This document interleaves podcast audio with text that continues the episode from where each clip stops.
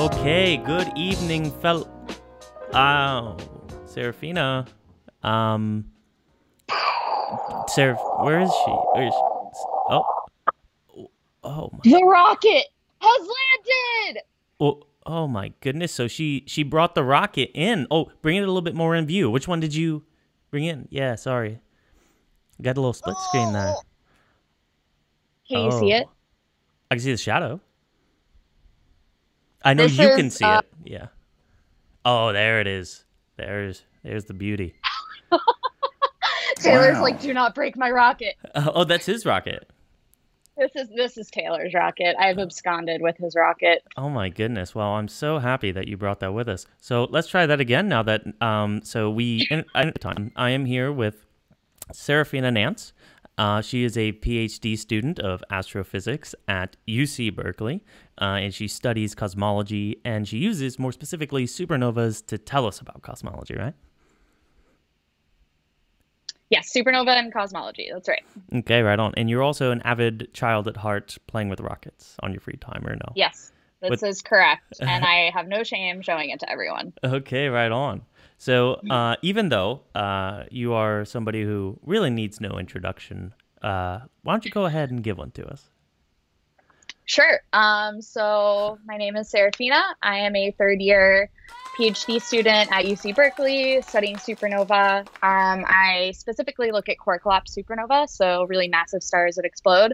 Um, I like to try to figure out what types of stars explode and what happens right before explosion, as well as trying to use supernova for cosmology purposes. So measuring the rate of the expansion of the universe by um, using supernova. So I talk about that a lot on social media, Wow. and I talk about women's health a lot on social media as well. So Mhm. what kind of um, women's health? I know, but you know, for the people yeah, who may yeah, not yeah, No, um, so I have the BRCA2 genetic mutation, which puts me at increased risk of breast and ovarian cancer. Um, so to mitigate that risk, um, my risk of breast, can- breast cancer was 87%. Um, so I just had a preventative double mastectomy to mitigate that risk, which puts me down to less than something like 5%. Wow. Um, yeah, which is really amazing. And um, I'll have my ovaries out in about 10 years or so. Oh my god! Yeah, it's a lot. Just but, losing um, all the lady parts. I know, but I am I am still me, which is the important thing. I love it. No, that's great. Um, yeah, so I really love talking about genetic counseling and advocating for um, increased awareness and women's health. Wow, that is amazing. So you get another round of applause here. Um, Thanks. Yeah, she can't hear the sound effects. None of my guests can hear the sound effects, and it's a it's a very wonderful uh, power trip to have on my I really appreciate that. Thanks, Dylan. yeah, for sure. Um, and so you said earlier um, that you use supernovas to kind of tell us about the early universe. Um, what kind of things can we learn about the early universe from supernovas? I guess. Yeah. Um, so technically, we're using supernova to try to understand the Hubble constant, which is the Mm. rate of the expansion of the universe. Um, So while it does tell us a little bit about the early universe in that, you know, the more distant things you look at, the the earlier in time you were seeing, hmm um, really what it's telling us more is the evolution and specifically the fate of the universe. Mm. Um, so we can learn things like earlier. the geometry Yeah. of the universe. Yeah, that's right, exactly. So rather than looking back in time, I mean, we Mhm. are looking back in time Right. when we see, we're trying to understand um, looking forward in time and what's going to happen.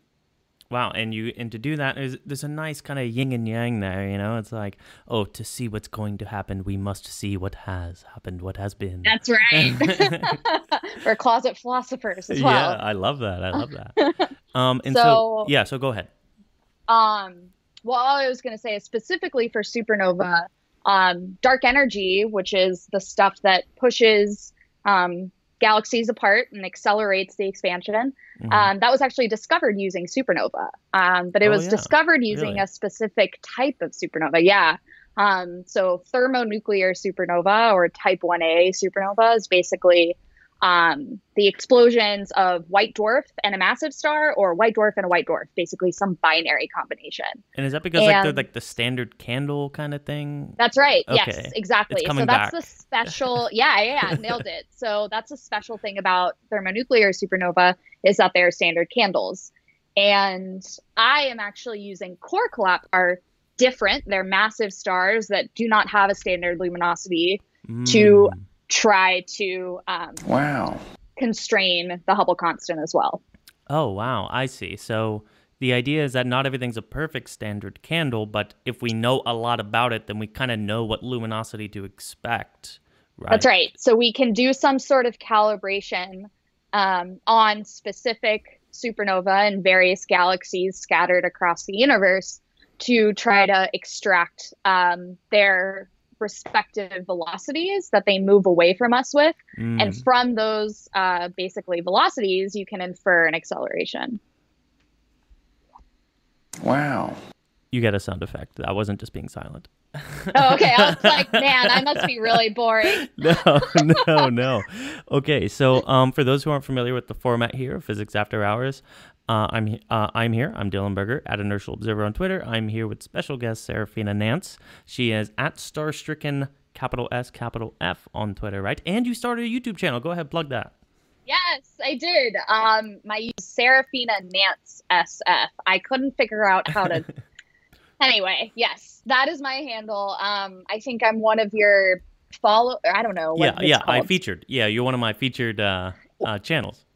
Yes, that's right. Yeah, yeah, yeah. So um, I have some videos up. I do drunk science once a week. Um, so kind of following in Dylan's footsteps, and that will be tomorrow at 6 p.m. PDT. And I'm also starting just kind of my own videos. So I just yeah. put out a video on how to stargaze like an astronomer. And they're really and good. Like we'll they're have... really good videos.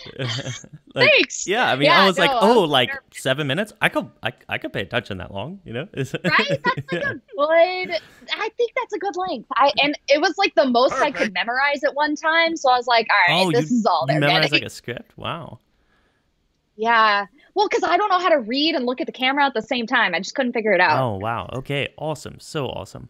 Um, so yeah, go ahead, give her um, her previous videos a like, give her a subscribe because she's going to be coming out with that heat real soon, and she already has, you know, preheated the oven. Um, so bad. Yeah, I know. Being a host is hard, guys. Give me a break. Um, um, so yeah, and so what I was going to say a bit before there is that um, everybody watching is encouraged to ask questions um, to either me or Sarafina. Um, but I do solo Q and A's kind of, so you know, try to you know move them towards her. Um, but we already do have a couple questions here. Uh, one from Kyle Kabasares. Um, he says, "Question: If we're allowed to ask, roughly, well, I, very apropos, you are very allowed to ask. Roughly, up to what distances um, and he's telling you what units to report in in megaparsecs or supernova. Yeah, I'm do megaparsecs. so, so, so let's say roughly what distances are supernova, um, like uh, uh, of good use uh, in terms of what you're doing. Yeah. So specifically, and I'm going to have to answer in Redshift because that's Please kind do. of distance measurement that we, I use. We leave um, the conversion as an exercise to the reader. Yes, exactly. um, unit conversions, you guys are welcome to do it. Um, so looking at, and we're a flat closed universe. That's kind of what we're thinking. Um, mm-hmm.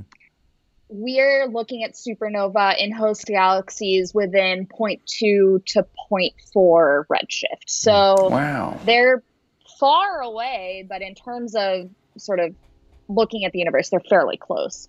Um, there are i know to give you some perspective on that number um, some of my friends who study the earliest galaxies in the universe look at redshifts of six.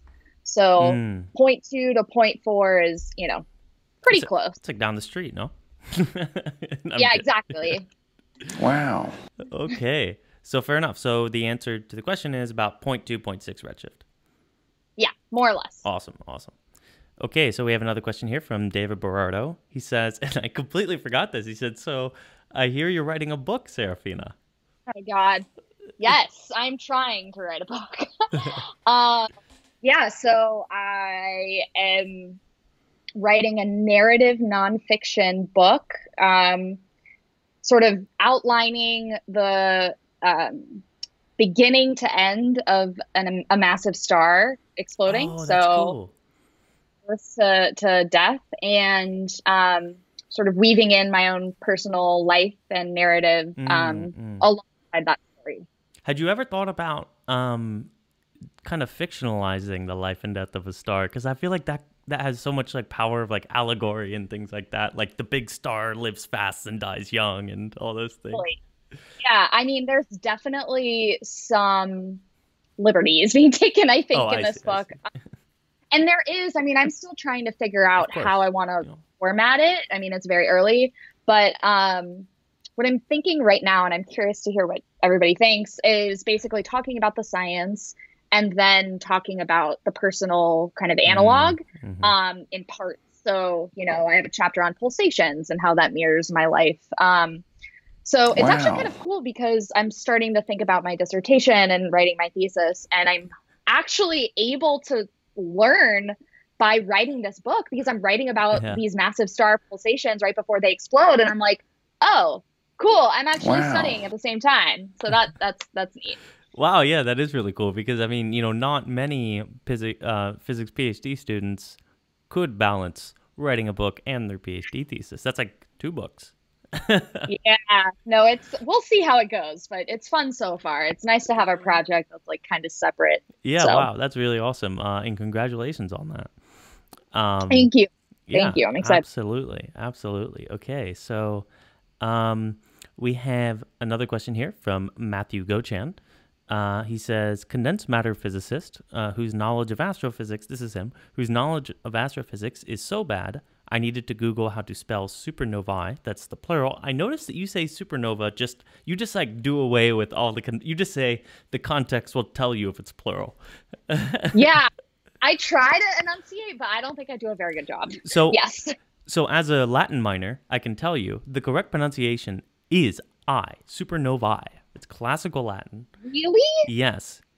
If you go, nobody says that I'm, I'm not saying they do. I mean, a lot of people say supernovae.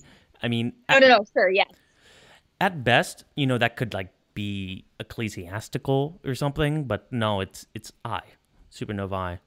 Um, interesting yeah. So, but you know, I I don't want to be that guy. You know. yeah i think you would get kicked out of the supernova meeting if you were like actually I was a Latin minor. And, Yeah. uh, Nope. It'd be like, I'll turn you into a supernova. that very well Yeah, no, they wouldn't. Okay. So, anyway, sorry, Matthew. Um, he says, um, I had to Google how to spell supernovae, which we just justified as okay. Um, he says, are supernovae, I'm going to say that, explosions constricted by momentum conservation? Like, are they, like, does momentum conservation, I think what he's asking, still hold for supernova? Like, if you have, like, maybe it'd be easier to say, like, if you have a radius, can you say that, well, this stuff can't go any. You know, but I mean, Yes. yeah, okay. Definitely. Um, once you start talking about the core, you have slightly different physics involved because you start talking about degeneracies, right? So, exactly. um, Wow. but yeah, absolutely. There's there's momentum conservation, and actually, that's a really interesting segue. Um, when I uh, so I study Beetlejuice, um, and I um, Beetlejuice? Beetlejuice. Oh, we said it three times. Hide. Oh, you.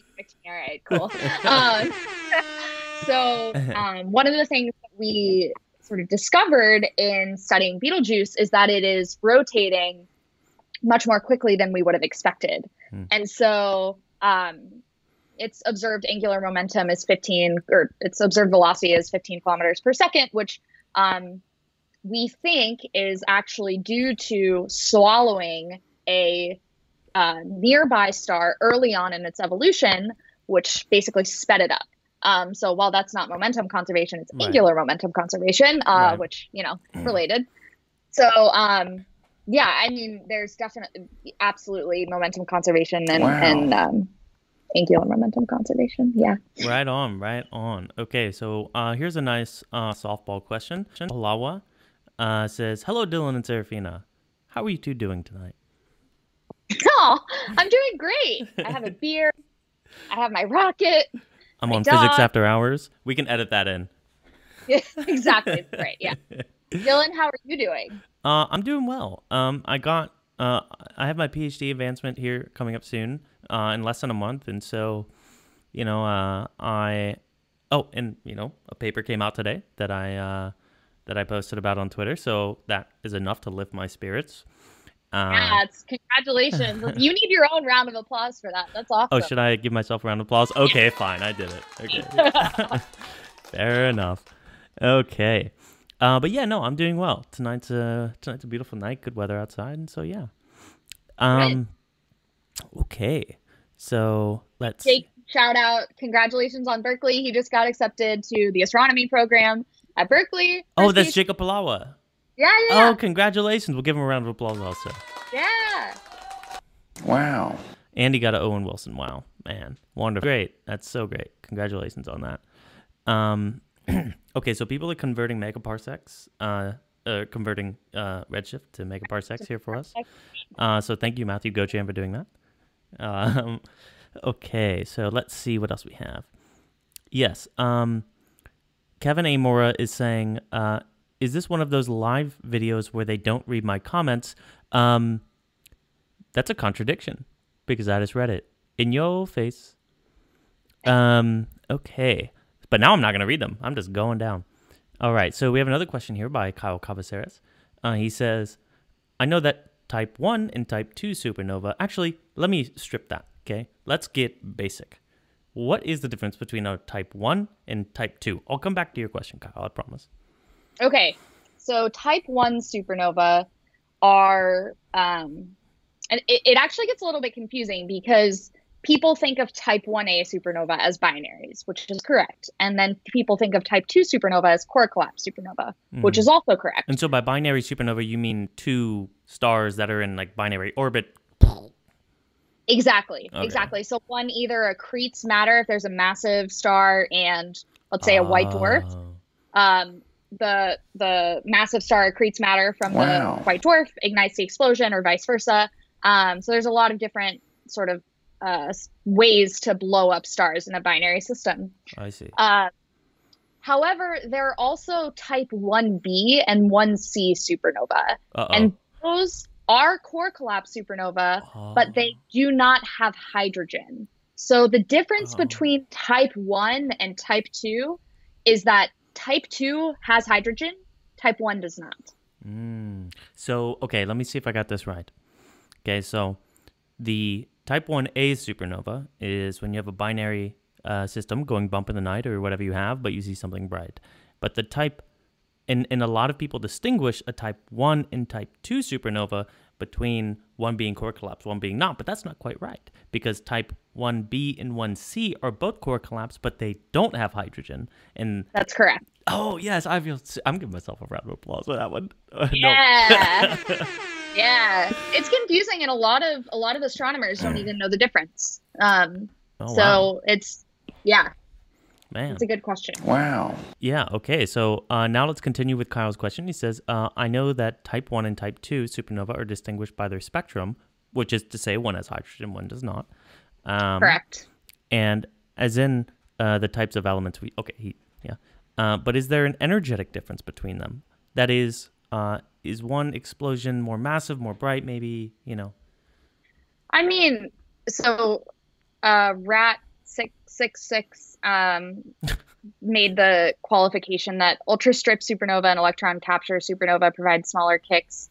Um, sure, but overall, no. I mean, if you look at a light curve, you wow. are not specifically looking at differences in magnitude between exactly. type 1 and type 2. You really need a spectrum to be able to tell, unless it's mm-hmm. particularly mm-hmm. funky like the ones um, right. stated in this chat. But uh, are exceptions, absolutely. But overall, you need a right. spectrum um, or distinguishing features of the light curve. It's not mm-hmm. necessarily just the magnitude. I see. Okay. So fair enough. So me trying to internalize that is that um, when somebody says type whatever supernova, that really doesn't mean anything about like the brightness of it. I mean, like in like yes, when people say type one A, like you said, there's a standard candle, this that, but I mean, right.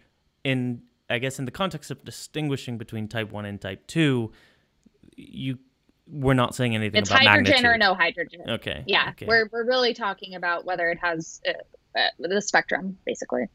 Right on. Okay, so Prez uh, Canad- Kennedy says, Sarafina, I have in boldface zero intuition uh, when it Oh, comes God. when it comes to redshift uh, beyond uh, red by blue. It's coming right at me.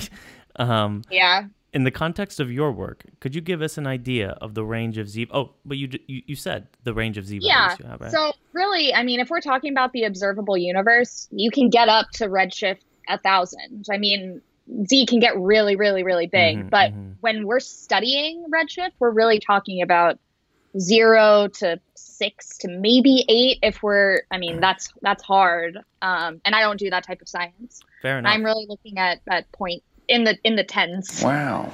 So let's try to give maybe like an intuition pump. So redshift zero is like my hand in front of my face. That's right. And um, do you have an intuition for the difference between that and Redshift one? Like, or no? Is it or are they just kind of No, bunch of numbers? I, I don't. I mean, someone made the conversion to megaparsecs, which is is Ah, helpful. yeah, I'm not cool. You just multiply by Yeah. three, kind of for light years, right? Yeah, right, exactly. That's right, exactly. Yeah. So, you know, if you say of order a thousand megaparsecs, you know, how many light years that is, and Oh, you can yeah, get some yeah. sort of guesstimate. But again, it's tough. Yeah, fair enough. Okay. Um, and all yeah. Okay, let's see. So yes, Kyle. Okay, so people are talking. So again, people are encouraged to ask questions. Um, and it says I don't know if you're asking them to me or to Kyle here. Um, he looked into black hole kicks. What's a kick? So, um, some supernova, sort of hypervelocity supernova, um, can get a kick by some uh, explosion nearby or potentially an accretion nearby that ex- exerts enough of a energetic kick to Hmm. make this thing zoom super fast through space. Mhm. Uh, I haven't looked at that, but there are certainly people who do that, specifically in the context of white dwarfs. So there are these hypervelocity white dwarfs that speed through the universe at really fast speeds. Okay, wow, I did not know about that. Um, so here's a fun question that I just think it would be fun to put our brains on for a second.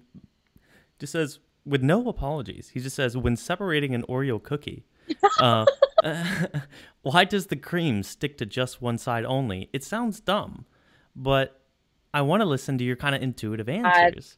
Ugh. Yeah, I don't know. I mean, my original guess personally is that uh perhaps the way it was resting for so long in a certain way, you know? I mean, like yeah, you see it on the shelves, they're all stacked up nicely. I mean, it, it seems like there's a lot of variables, but maybe like when it was getting, you know, transported, it was like vertical this way. And But so, not surely not all of them are like that. no, not all of them, and, and so maybe that accounts for the variance in which which side it's stuck to, like like in Yeah. one packet. Oh, oh, you mean like not all of them in one package? Yeah, Mm-hmm. and so and so I I think you have kind of second order effects maybe of like which side you're looking at, and then like maybe when you twist it, you push it a little bit to try and get it perfect. I need to do an experiment. This honestly sounds like a great experiment. I would love yeah, to do this. I this. completely agree with this. yes, man, great question. That sounds like a lot of fun. I'm gonna put that back here. Okay, so a question from Archimedes, the Archimedes from ancient Greece. Um, uh, he said, "I had another eureka after finally discovering the theory of everything. How excited are you all?" So this is referring, I believe, to Stephen Wolfram. yeah. All right, Dylan, you go first. Okay, and Andrew Dodson's in the chat. What's up, homie? Um, he was on here last night. What's up, Andrew? Yeah, uh, he's and he says uh, in SpongeBob, thoughts on Yeah. Wolfram. Uh, come on now. I mean, I, it's it's just not clear what's being said. It doesn't seem new, and it just seems completely ad hoc. Personally, I mean, it doesn't. You know, that's all I'm gonna say on it tonight. Like maybe I'll start to think deeply about it once enough people who. You know, if you want to know what I think about Wolfram, Wolfram, look at Mr. Nomer. Okay, just like, just like follow Mr. Nomer. Yeah. yeah. I think you were one of the first people to actually tweet about it. Yeah, and I I was, like, oh, God. I was, yeah. You heard it here first. Physics After Hours with Inertial Observer and Sarafina Nance. Thank you for joining us tonight. Yep. okay. Um, he says, okay, the real question though. uh, is, and this is Jacob Balawa, uh, you can only keep the entirety of knowledge in either particle physics or cosmology. Make your case. Oh, jeez. That's Jacob! No, he's doing it. I mean, cosmology is nothing without particle physics. Like, how on earth are you supposed to? Yeah, yeah, I mean, cosmology is like large scale particle physics. Yeah, I mean, my, my paper that came out today was essentially early cosmological QCD confinement. I mean, like it's about like quantum field theory and how do we know how things happen. And I mean, that's our best kind of shot at it. And so, I mean, I would say that it is a uh, it is a question that is uh, ill-formed because in a lot of ways, like cosmology is you know a subfield not of particle physics but of um, because you need general relativity too, um, but of this idea of field theory and quantum field theory and particle physicists you know they use field theory, quantum field theory all the time, um, and it accounts for a lot of the stuff we know like inflation things like that. Uh, the inflaton and uh, man, we are killing it tonight because we just exhausted those questions. We are down at the bottom. I'll drink to that. Wait, so yeah, cheers to that. Yeah. Um, I want your paper. oh, what was that? I'm sorry, you broke up for just a second. Sorry, I was too busy drinking my beer. Um, Doing more important I want to hear. Yeah, exactly. Um, I want to hear more about your paper. Oh wow. Okay. Um. Yeah. So, so for those of you who don't know, um, I had a paper who came out uh today with um Seyda uh uh Timothy Tait and um Michael Waterbury. Michael Waterbury has actually been on this podcast before, um, and it's about the idea that QCD, which is the strong force, uh, can kind of uh, confine early uh, in the early universe. And so, what does that mean? So, what does confinement mean? Things like that. Is that so? We have a proton, right? We have neutrons, and if you ask, you know, some smart kid in high school, you'd be like, or maybe you know, college, be like, you, would- you know, if I was an undergrad, I'd be like, oh, what's inside of a, you know, a proton? It's, you know, I'd be like, oh, well, two up quarks and a down quark, you know. But uh, of course, when you learn more about particle physics, you realize that that's actually a bit of a lie because inside of a, a proton or any kind of thing like uh, other things like mesons um, like a pion things like other things they're just like easier to deal with but they're the same fundamental ideas like a proton neutron things like that it's a composite thing of quarks um, what happens is that these quarks act in this way that when you try to pull them apart it becomes more energetically favorable to create particle antiparticle pairs instead of just keep going apart. That's just how it happened, you know, the universe happens to be. But what that means is that the like the way that we know that kind of is that um was what that means is that the the strength of the force, like the charge if you will.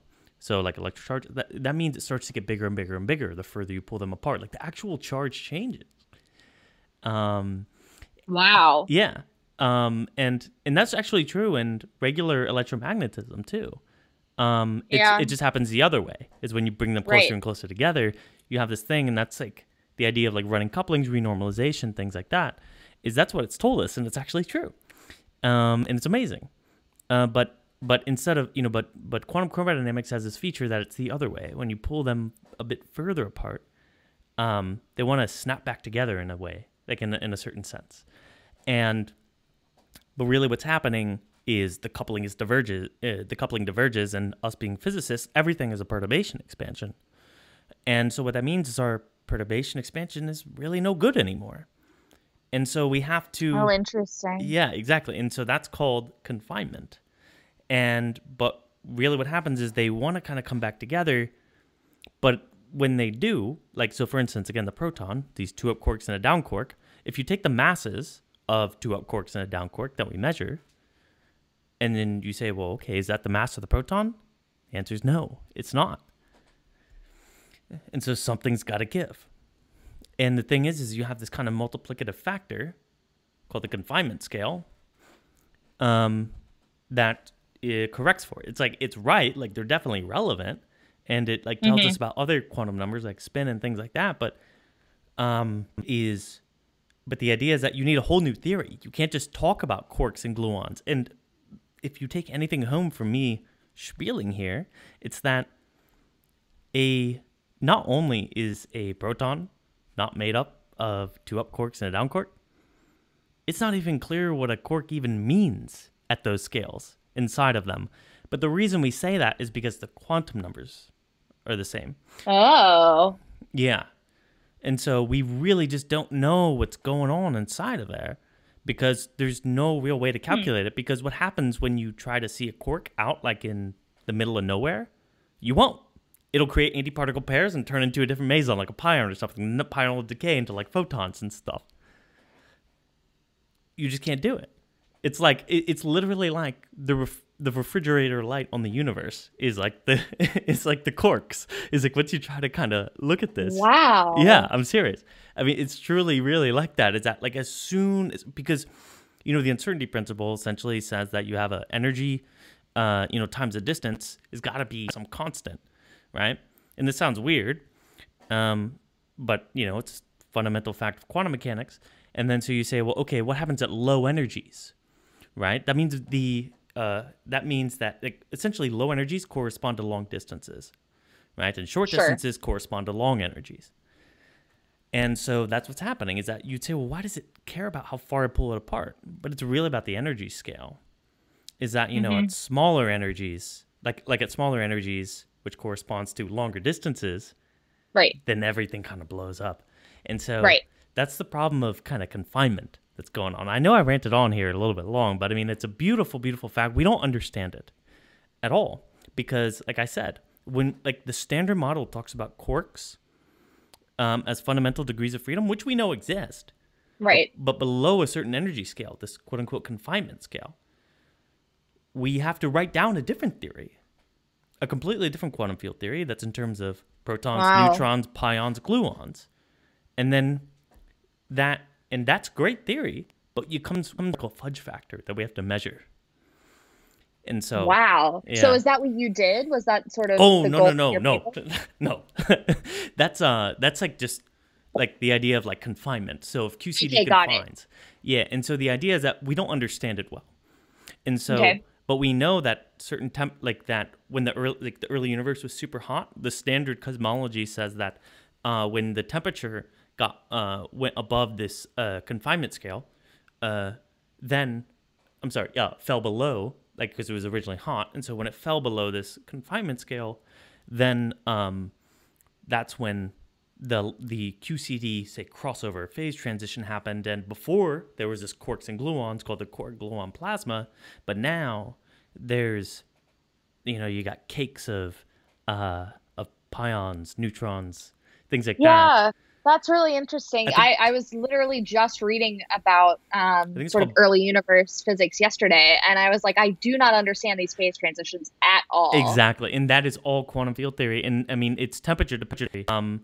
so you have uh, like what I was just saying was there was uh, um, described was called either the QCD phase transition, but before then, right, or at at higher uh, uh, energies, you had uh, yeah. you have something called the electroweak phase transition, which is essentially when the Higgs started to actually give mass to things, and once Mm-hmm. it crossed through this other temperature, got below that, oh well, then quarks had mass, and then you get other things, but but not until about I believe a temperature of like uh so what was our the like about 0.1 GeV is when you actually got protons, neutrons, and I believe the term for that is Big Bang nucleosynthesis.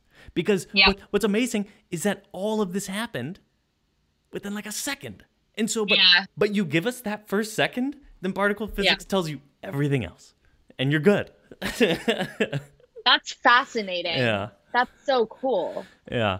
And so what we did in our paper was said, well, what if that actually happened? That problem of confinement happened earlier in the universe and didn't just happen at that one point because we actually don't understand like like our, our cosmology becomes fuzzy at temperatures above 10 MeV.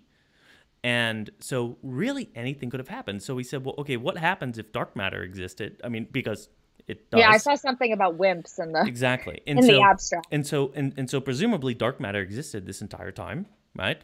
And so that means that and let's say, well, okay, maybe it actually interacted with quarks. Like maybe it does. Um, and then at a certain, uh, and, and so essentially, what would that look like if QCD confined at at, at higher temperatures once and then kind of deconfined and then gave us back to the standard picture.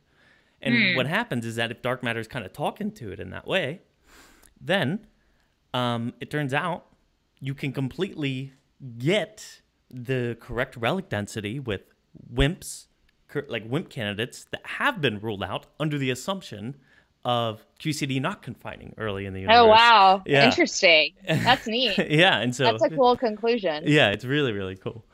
Okay, sorry, I know I ranted on there for a little bit. No, that's great. Okay, that'll be the last time Sarafina Nance ask me a question about. Uh... okay, so we have a lot of lot of really cool uh, questions here. So, uh, President Kennedy on. Man, I have to go back into host mode. Whew. Okay. I was just full nerd. it's good. That's a good point. okay, so Prez Kennedy on Oreos. Okay, no, uh, we're not gonna hear your spiel on Oreos. Sorry, Prez. Um, um, okay, so he says Oreos. Everybody wants to talk about Oreos. Okay, here's what we're gonna do for just a few seconds, okay? Because I need to recuperate. I need to find myself again. We're gonna take a quick couple minute break. All right, and we'll be right back. Okay, so stay with us.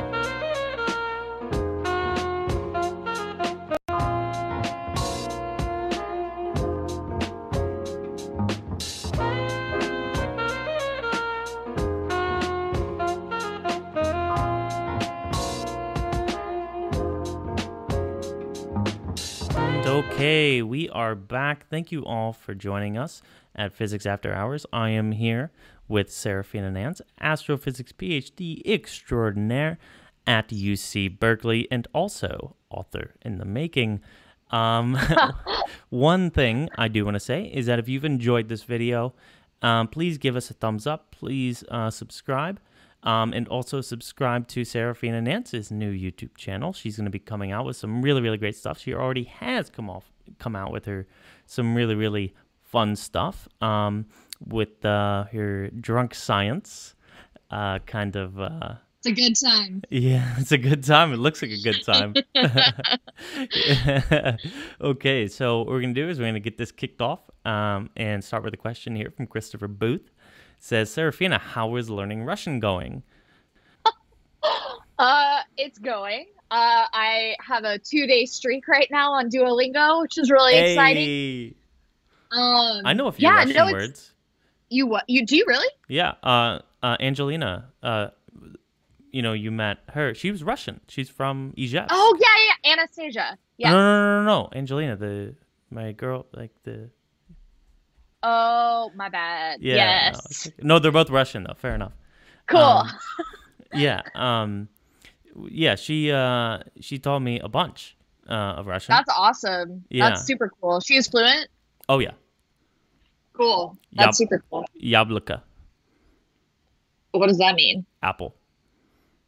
Oh, I just learned that word. Come on Damn now. it. Come on now. I I know, man. Damn, I did know that one. Ananas. I don't know that one. Um, pineapple. Oh, that's really specific. Banan. Banana. Yep. Oh hell yeah. okay. Cogmates coming through. Yeah, we're fluent at Russian here at Physics After Hours. We speak everything. I love I'm it. ready to go on the spaceship. Um, Ready to go on. So yeah, how's that going for you? Um, and she's asking if you're practicing with the native speakers. Also, I think she's asking. I am not, and I wish I was. Um, Anastasia's yeah, right down I- the street. I know, I know, I know. I need to call her up, but um, it's so I'm half Egyptian, and because of that, I know a little bit of Arabic, and so I have some experience learning languages, Mm. a language that has a completely different alphabet, Mm, Um, mm. which is actually helpful. Um, it's not the first time my brain is trying to understand what that is. Right, right. Uh, but yeah, no, it's fun. Um, I'm I'm on the intense level of Duolingo. Oh, wow. I know, I know. I'm flexing hard right now. Um, and so, for those who may not know, um, you're learning uh, Russian because you want to go to outer space. That's right. Yeah, yeah, yeah. I'm applying to be an astronaut. Um, so yeah, it's suggested that you learn Russian before you apply or kind of undergoing the training. So, you know, Right the on, more I right know, the better. Yeah, for sure. No, definitely want to boost that resume. I love it. Okay, so let's see. Moving on here. Okay, everybody's obsessed with this Oreo question. I hope that we can just relax on the Oreos here. Um, I'll be doing, I will be doing a special on that, but it'll be a video and it's a real experiment. And Sarafina will, you know, because we want large N, we'll, we're going to eat as much That's Oreos as we can. This is correct. Exactly. We need Oreo to sponsor us, just like Pringles did. Yes.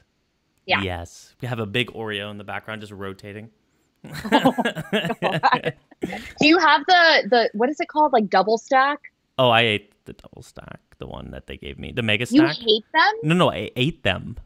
Oh, I was like, what? Yeah, no, they ate. They, they sent me like three mega stack, four mega stacks, um, Oh and my god. I ate them like in like I think the first two weeks. Um, That's great. but I mean, whatever. I still have the. Um, I still have the. I saved one as a souvenir that I didn't open. They sent me um the. The uh, the Pringles, they're uh, pickle Rick flavored. Oh, that's great. You need to move it towards the camera. Well, I guess I can't see, Right? Yeah. but yes, that's good. Sarah, Wait, they're pickle flavor? Yeah. They're not very good, but don't tell. Pringles I said that. Everything else they sent me was really great. you know what they need to do now is change their branding, or at least add a version that has the curvature of the universe on it. Oh. Wow. Uh, marketing Wow. uh, genius. I would buy that Pringle and I would eat that Pringle. Uh, me too. You eat the universe. Actually, so for those of you who may not know, is that's what so Pythagoras had this thing, the Pythagoras of the Pythagorean theorem, not the rapper, the Pythagoras um, of Pythagorean theorem. Thanks he, for clarifying. He he did not eat beans, and he did not pee towards the sun. Um, what? Exactly. He cite your sources. Uh, I mean, I I have uh, I mean, so I learned this from the actual like Pythagorean documents from like I learned in my ancient philosophy courses. Like like we have a big like actual Pythagorean. Did he give an explanation? Yeah. So so he believed I, I I can't remember the peeing towards the sun one, but he believed that um that uh that that the universe was sh- uh, in the shape of a bean. Like he believed for some reason I can't recall why, um, or if it's known why, but he believed that the universe was shaped like a bean. And so he said, don't eat beans. Like he was very passionate about not eating beans because he thought that was the shape of the universe. You'd be disrespecting the universe if you ate beans. Wow. Wow. Yeah. That's wow. Do you eat beans? No, because, you know.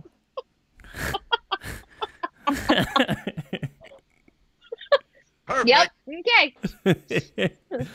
okay, let's moving on. So, um oh, did we even answer that question? Uh was there a question or I just totally hijacked that one? Okay. Um anyways, so I apologize if I hijacked your question. Uh, so moving down, he says, "What was the most recent thing you learned?" This is a question from Chunkmaster Flex. It's a good question. Hmm. Billion. that Pythagoras didn't pee towards the sun. yeah. Uh, I'm trying to think of something I learned in astronomy that blew my mind. Um, I mean, do you have something off the top of your head, physics wise? Uh, well, the paper Probably your QCD stuff. Yeah, yeah. my the, mind. I don't know. That's yeah, kind of a cop out, but yeah, no, I mean, no, I mean that's fine because I can just say like my paper also like you know because you have to run the numbers to see oh if it can kind of save WIMPs or not, and that blew my mind. So yeah, uh, everyone go read Dylan's paper. That's that's the conclusion. Yeah, that's right. You heard it here first. Physics after hours. Um, okay, so um, from CTJ asking any opinions, or I guess maybe thoughts on astrobiology and astrochemistry, especially on how to study them. I don't know much about astrobiology or astrochemistry. I, um, I do know that a lot of astrobiology folks have a focus on ethics as well. So the ethics of space exploration and sort of the language used around colonizing space. Um, which I think is really fascinating and absolutely worth talking about. Um, but I am not an expert by any means. Mm-hmm. Um, astrochem. So it's it's interesting because a lot of people who wow. do astrobiology or astrochemistry are in specific programs who have mm. a focus on that, and not every program offers. Um, mm, yeah, no, definitely not. Yeah, that. Uh, so I don't know enough about it. Um, but there are definitely, I mean, I can write the handles of, of some people on Twitter who do it. Yeah, that'd be um, great. Yeah, for sure. And if you can, yeah. like, just come back here, put it in the comments on YouTube if you remember, uh, and then just yeah, yeah, just go ahead and comment on this, and I can put them in the in the description and all that good stuff. Okay, so um, so this is interesting. I don't know if this question got asked before uh, Matt Henderson knew you're an author, but uh, uh, he said if you were to write a book, what would you write it about? Um, so since I guess you know, mine yeah. is I actually kind of wrote like a man. I just think this is like such a cool idea, and I re- like I've been writing this thing for like so long now, um, but it's just like more like a monologue thing. So the idea is that oh, I'm gonna sound like such a cuckoo. Um, Let's hear it. Oh my goodness, you heard it here first. Physics after hours. Um, okay, let me take a sip of my tequila. Sips tequila. so I just thought it was always neat that like you know the people who found or who I guess strove to find like deep inner peace, um, uh, you know, sought like the mountains of Tibet and like self isolation things like that, and the thoughts or emptiness uh, of that that kind of came to them were um, were seen as this, you know, like the realizations you have of like life, yourself, what it even means to exist, you know, that you can only really ac- access through this first person experience. Um, uh, I always found that fascinating that people always kind of went out to nature, like tried to absolve themselves of everything that made them human to begin with. You know, like not eating and, you know, I mean, not like starving yourself, but just Sure. eating like, you know, in the same way that a flower turns towards the sun, like just as a pure fact of sustenance. Um, and, you know, the idea that, That's oh, a great pleasure. Yeah, and so um, I thought that that was such a fascinating thing, and so I had this idea of like, well, okay, well, if if we had the capabilities, you know, of a monastery, or of just to completely be, say, in like the space suspended, you know, the darkest space suspended between the Andromeda and the Milky Way, say, for instance, um, what kind of insights would we have? And sometimes I sit and I really try to get that headspace, and the thoughts that come out are the book. I love that. right on. Okay, thanks. Like the meditations of Dylan Berger. Yeah, that that's literally what it is. I mean, like because to get in that Ah, headspace. Yes. No, I mean it really is. I mean because to get in that Yeah. headspace, like it really is. Like you have to, in some sense, for of applying the word meditate and really try to envision yourself being in. Like, what does that emptiness even look like? Right. You know, and I mean, I like, And uh, being comfortable in that space, which is Well- which is a challenge. and that's part of the thing is that is, is that kind of the book is like literally it's like i don't even really bother with too much of the background. It's Yeah. just it's just really just about like i'm here. I'm in this suspension. And you know i'm knowledgeable like i kind of i mean but whatever. This is this is my reality. And like I, the first line of it is like hardly th- you know it was like what was it? It's like hardly anything is even moving if at all. And that's amazing you know because like you we, we take motion for granted you know that things Yeah. can go before us and move. But if we're just observing things in the distance this and that like hardly anything even flickers because there's no atmospheric perturbations. And so i mean it- it's really you know it, it i don't know. It's just a really really fun experience uh, experience for me personally to just get in that So- headspace Actively recording your thoughts as you are in that headspace. yeah so i essentially And are you writing them? I- Yeah. I, I guess. Yeah, yeah. So I essentially just like sit and I try to get in that kind of space and just and uh literally like you know, I mean all the lights off except for a little one and like I'm just there and like for you know, for for a little bit of time I'm actually there. And uh that's just kind of what comes out. I don't know. I, I That's really neat. yeah. I think one of the things I struggle with if I try to journal is I have an issue with um, if I'm writing down the same thing that I'm thinking, Mm, mm. I am consciously aware that I'm Mm, writing and that mm. interferes with my thoughts. Yeah, no, you're like you're totally like that was yeah.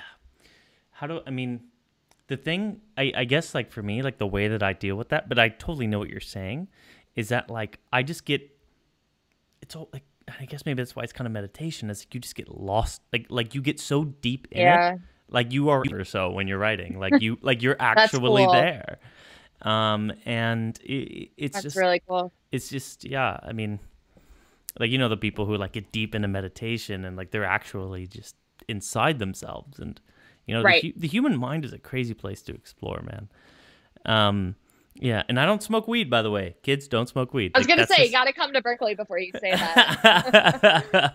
okay so um so i don't think either of us are uh, experts on information theory but i think this is a cool kind of intuitive thing to ex- like just throw our ideas at and says um from archimedes asking is the amount of information in the universe finite Wow. you don't think so uh, no, uh, no, I said oh, not no. Uh, i mean to me I know like that was such a tease. yeah fair enough Yeah, I mean, so let's clarify our definitions. Are we talking about the universe or the observable universe? I mean, one could only imagine the observable universe. I think we should be fair there and say the observable. All right, so talking about the observable universe, then yes, I, Yeah. I think it is fine. I agree with you 100%. I definitely Yeah. it's, it's a big number whatever units you use, but unless you're measuring in units of information of the observable universe. But I mean, you know, Yeah, right, exactly. Yeah. For like bits, things like that, it's finite but big. I think. Um, So let's see. Um, here's a fun kind of softball question. I like this. Uh, is clear a color? LOL. I mean, so what is Wow. a color, right? So Right, let's yeah, talk let's- about yeah. how light works. Let's run through that. I like that.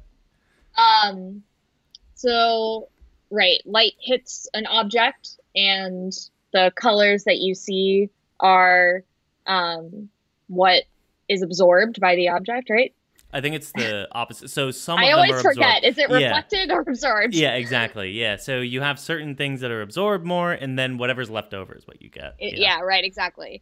Um, so I, I don't know. Clear is it's not white and it's not perfect black. It is translucent, Yeah. which is Essentially, as if nothing's there. through it. Yeah. So I think I, I think yeah no I think that's a good edge to take is that let's just take the limit of what clear really means. Clear of the clearest of clear is empty space. Yeah. Empty space is not a color. It's the Yeah. absence of color. Maybe you could call it black. But Yeah. uh, I love kind of ill-formed questions like that. No, me too. I like it. yeah, it's fun to think about. yeah, exactly. Um, okay, so here's another one from uh, Ethan uh, Alic- uh, Alicon. Uh, he says, uh, "What are your guys' favorite sci-fi movies?" 2001: A Space Odyssey, hands down, Hands the best space movie of all time. Oh my goodness! Wow, I'm gonna have to go with Contact. I love Contact. Yeah, Contact is great. Also, Primer is a fantastic sci-fi movie. Oh really? I never seen that one. It's so good. It's What's a it super low budget film about. wow. I can't. If I tell you what it's about, I will Oh, spoil. okay, okay, fair enough, fair enough. Uh, not seriously, Dylan. When we're done with this, you should go watch it. It's Okay. so Wow. Okay, you heard it here first. Uh, Physics After Hours. Um, watch Primer. It's a low budget sci fi film. And I'm here with Sarafina Nance. And we are talking about whatever comes up. Um, so we have a question for Sarafina uh, from Prez Kennedy. He says, Do you guys get to dip your toes into engineering as a part of your work? For example, uh, working on perhaps designing and maybe even assembling, you know, like instruments and things like that. Or no. I have not done any instrumentation. That said, I did spend a summer at an observatory where I got to learn a little bit about it. That's cool. Um, sort of how they assemble, um, like how they treat the, the mirrors for a large scale telescope or how they assembled a spectrometer onto the end of a telescope. So things like that, which are cool, but I haven't personally done um, like hands on work with that. Mm, yeah, no, me. Yeah, I'm. I no, not me. No, they won't even let me in the lab. Yeah, honestly, yeah, same. Okay. Perfect. Um, here's a fun question. So, me being a philosophy undergrad, really like this question, and so before I ask it, I'm gonna explain this thing called qualia. Um, and uh, the this thing called qualia is this idea of uh, that we acquire in like philosophy of mind. Um, and it doesn't really need explaining. It's just that any conscious observer could kind of know what we meant by qualia. Um, and actually, hold on. Um, I'm getting a call, and it is important. We're living in trying times, so we're gonna take a quick commercial break. Okay,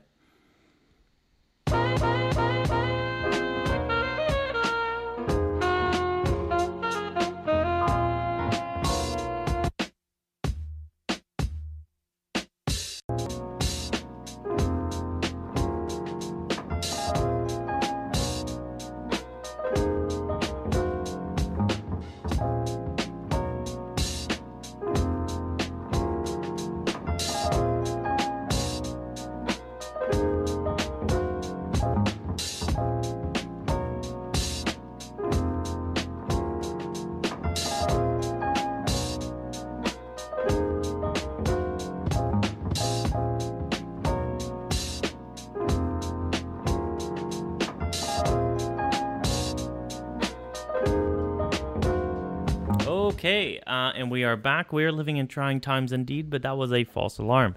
Um, so uh, this idea of qualia uh, is this idea of like what its likeness to experience. Um, so the greenness of green, for instance, would be like a qualia, say. Um, but could you ever tell a computer what the greenness of green is like? You know, What is of green? Right. Yeah. So presumably, right when you look, I mean, I haven't thought about this in so long, but I'll do my best, and I apologize to the philosophers who are here, if there are any who stayed tuned for this long. Um, um, the idea being like, right. Uh, I, I think probably the easiest way to explain this is in the words of like the philosopher David Chalmers, who said, well, okay, why even have experience at all?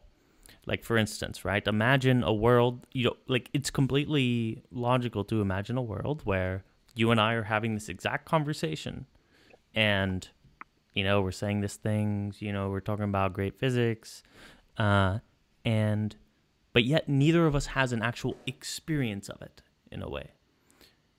But yet we're responding like we are because in some sense we're just automata responding to our uh input right? So I mean, like if I like for instance, like you think like a lower kind of animal, right? If I if I say you know shine light on an ant, maybe it'll go a different direction because it doesn't want to overheat or something like that, right? But is it really experiencing that? Is it really kind of having the experience of feeling being hot, or So having some sort of conscious conscious response. Yeah, or not necessarily response, but the idea that I mean, I hate to use this term, but it's called like the Cartesian theater. Is that you know you have this kind of background, right? And that arc, like we're viewing this world, kind of, right? Is that uh, like not only is this person saying that there's green, but they're actually having a they're having an experience of green. Got it. Okay. So that distinction right there would be the qualia of green when you actually Okay. experience the greenness of green. And so um, the question here um, we had, if I can find it again, he says, Do you think qualia um, can be symbolically represented while still retaining its subjective meaning? This is a heavy question, and I'm actually kind of proud of myself for like knowing what the question meant. yeah, that those are all words that I did not know. Great. Yeah, no, I mean, this is like, if I had to kind of shoot this, you know, like off the hip, I mean, I think the answer to this question is extremely non trivial because we've got people thinking about it still to this day, and they've been thinking about it since Descartes. You know, I mean, like, and even before Descartes, but I mean, in this kind of formulation of a logical system. And it's just, you know, I mean, it's one of those things that you know, most of the things that we've been thinking about since Descartes, we figure out. You know, like, like I mean, like analytic geometry, all these crazy things. But then, like, you know, you get to quality of consciousness, isness, and it's like, whoa, yeah, I Yeah. don't know. Like, we're in the same place we were then. Yeah. Um, The essence of things. exactly. Yeah, sure. Have you seen Zoolander? The essence of water is wetness or something. Oh yes, I forgot that quote. I I've seen Zoolander a million times. He's, it's when he's the merman, right? yeah. He's like, he's like the essence of water of wetness. The essence Yeah. of wetness is water. It's life. Oh, is Oh, life? Uh, no, I don't I remember. don't no, that's great stuff, man. I love Zoolander. It's one of the best movies. I put it in the top ten of all time. Great movie. Yeah, yeah. Wow. Wow. Okay, so we have uh, Unjit.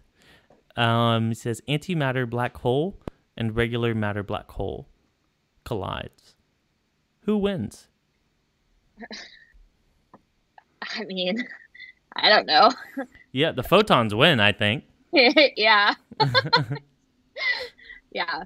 Um, do you want to explain that a little bit? Yeah, for sure. Um, and uh, we're probably gonna give like a ten to fifteen minute kind of warning here. I mean, like Sarafina's got to you know get drunk tomorrow night on Drunk Science, and so I don't want to get her too out of her mind here at physics. Thank you. After I appreciate that. As she opens her uh, Nalgene of water. I know. I'm like, gotta hydrate, hydrate, hydrate, I love it. Okay. Um, yeah. So I mean, the idea about antimatter, matter, you know, so if you have a, forget black holes, right? Just say you have a an electron, but you also have the camera's over here. right, it has a certain mass and it has a certain charge, which we call negative. But you have another thing here that has the exact same properties as it. Spin, anything you can enumerate except for the charge. It has a different sign. It's positive. And there's two ways I feel like you could ever measure whether or not these have different signs. One of them is if they attract or repel. And the other one is should they come in contact, they either annihilate and turn into a bright, you know, photon or A bright. a, br- a bright fucking flamboyant photon, I don't know. Like and then and then you uh or they just shoot apart from one another really really fast. Um and in some sense like I do feel like that's what we define. Like I feel like that like that is the definition of antiparticle. Is like that thing that makes all things being equal them attract. So who would win? I'd say they both lose. Yeah. yeah. That is yes. but that's a fun The question. only answer. Yeah. it's like both people die. Who wins? I what? Yep. Okay. Um, let's see. So we have Pufferfish X saying Plato's cave allegory. Yeah, no, Plato's a pretty wild guy, and he was uh, he was stuck in a cave, and but we're all in a cave right now. This is quarantine. These are trying times, so we ask that you please bear with us if our jokes are not up to So par. dark. yes. yes. Um, I mean, you know, tonight has been a wonderful night, and if my jokes have not been great, I promise you they'll be better once I'm out of quarantine. They probably won't be, but you know, you all will believe it until then. I haven't seen the sun in ten days. I don't know why I just laughed so hard at that. But yes. Yeah. Well, I needed that kind of laugh. I don't have a laugh track installed here yet. You're welcome. Glad to provide. yes. Perfect. Yes. Okay. So, um, let's see. So, okay. Um, peak luminosity, things like that. These are very long questions. If you really want to get your question answered, don't make it so long. To be honest, because I can't. Like, I've got to decide whether or not it's something I'm going to put on. Do I want to read this? Yes or no? exactly. Um, okay. And also, don't ask your questions in all caps, and please don't have your username be Fidel Castro. Um, if you're gonna do one or the other, maybe. like, come on now.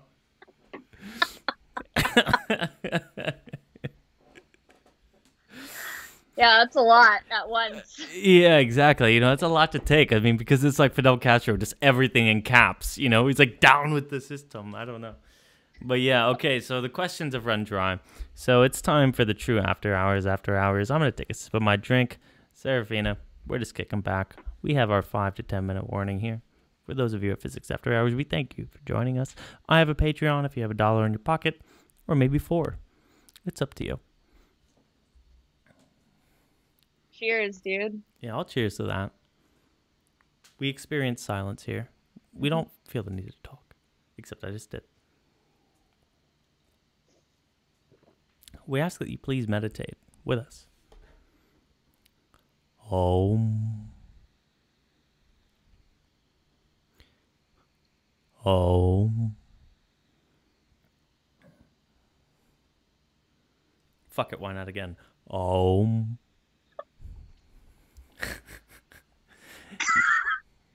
These are, trying, very these are trying times. We ask that you please bear with us.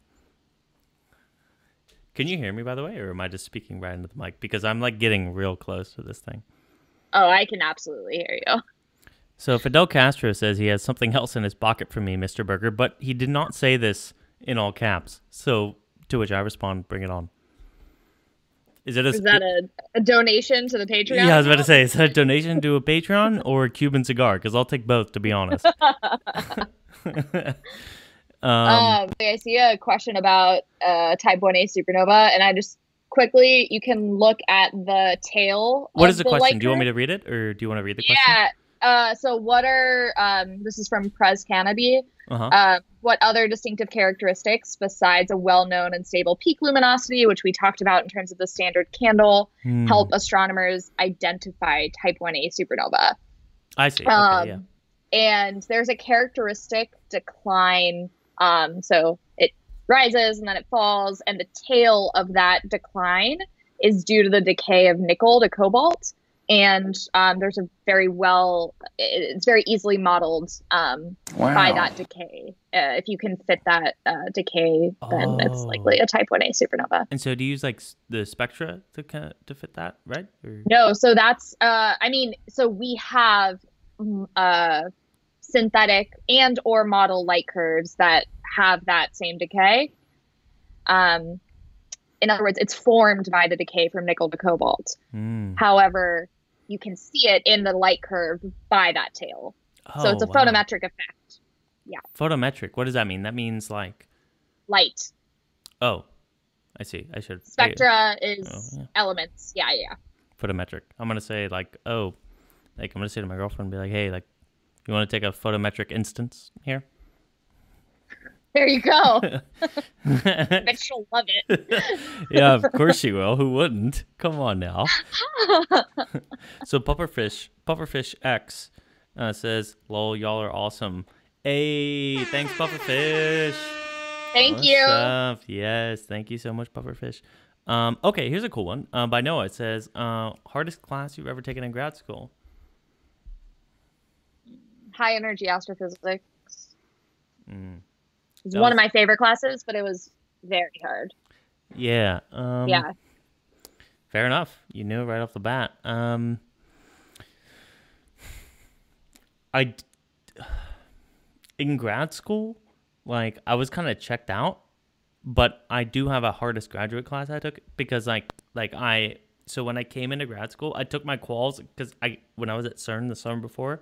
I studied for my quals. I was like, I'm getting these out of the way. Like literally before I even took a class at UCI, I was like, just I'm just gonna kill this thing. Let's do it.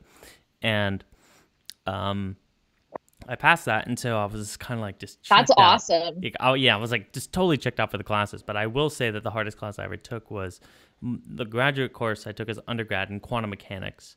Um, Yeah. But, but like you were saying, it was the uh, most enjoyable class I'd ever taken. I mean, like the professor, Yeah. his name was uh, Nikolik Nikcho, whatever. Predrag was his last name. um, and like he was so arrogant, but he was so funny, and he knew it. Like, but he was like just such a pleasure to listen to lecture because he would like come in and be like, "Oh yes, like, you all did okay on this exam," like.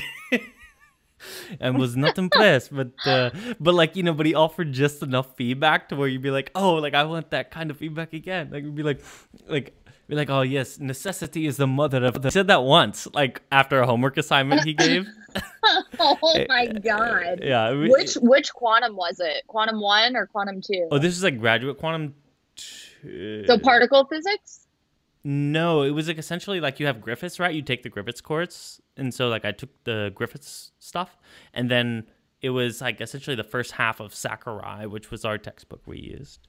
Got it. Yeah, uh, and to me, like that was just that was fine wine. Like I mean, listen to him talk. Like he knew so much. Like I came to that place just like drunk off quantum mechanics. It was so good. That's awesome. Yeah. Um, but it's interesting that we both, you know, said our hardest classes, you know, were kind of our favorite. Just enjoy, yeah. Exactly. Um, let's see. Okay, so we're gonna be. Hey, Jojo, what's up? She says, "Can y'all, can y'all yell at me to do my physics homework?" Um, Go do your physics homework. go do your physics homework. Oh, you stink! I have sound effects.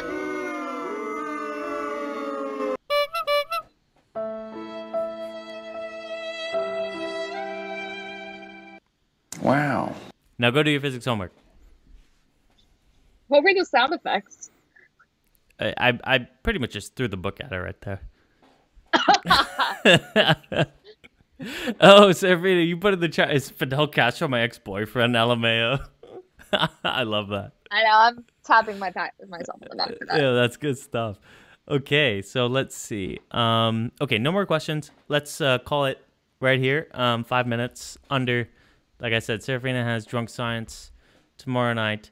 Everyone come tune in. It'll be lots of fun. Susanna Harris from PhD Balance and a badass bacteria plant researcher is going to join me. It's going to be a lot of fun. How drunk y'all gonna get? Extremely drunk. She sent me a picture of her liquor cabinet today. so Oh no. yeah, no, it's it's it's it's going down. It's going Well, to if, lot. if y'all want like a special Zoomcast once y'all are blasted, Hell yeah! I hit me up. And I think we might have a special guest, so we might take another special guest. as well. Yes. just keep us all in and just let it be a complete shit show. It's great. Yeah, no. Uh no, yeah, that's gonna be a great time. Um, but yeah, uh, if you haven't already subscribed to Sarafina, uh, what are y'all doing? Go ahead, go to her YouTube channel, give her a subscribe, give her all the thumbs up, which she Thanks, dude. deserves. Yeah, absolutely.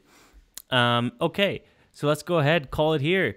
Um, Thanks So- so, much for having me on. This Thank you for being here. Um, and I'm definitely going to tune in to Drunk Science tomorrow night. Uh, and it's been a pleasure. Uh, I always love hanging out with you. Um, when I came up to San Francisco, that was great. Uh, yeah, and I I got bailed out by the COVID nineteen crisis about organizing a Twitter meetup for. Uh, I know you did. You you got really lucky.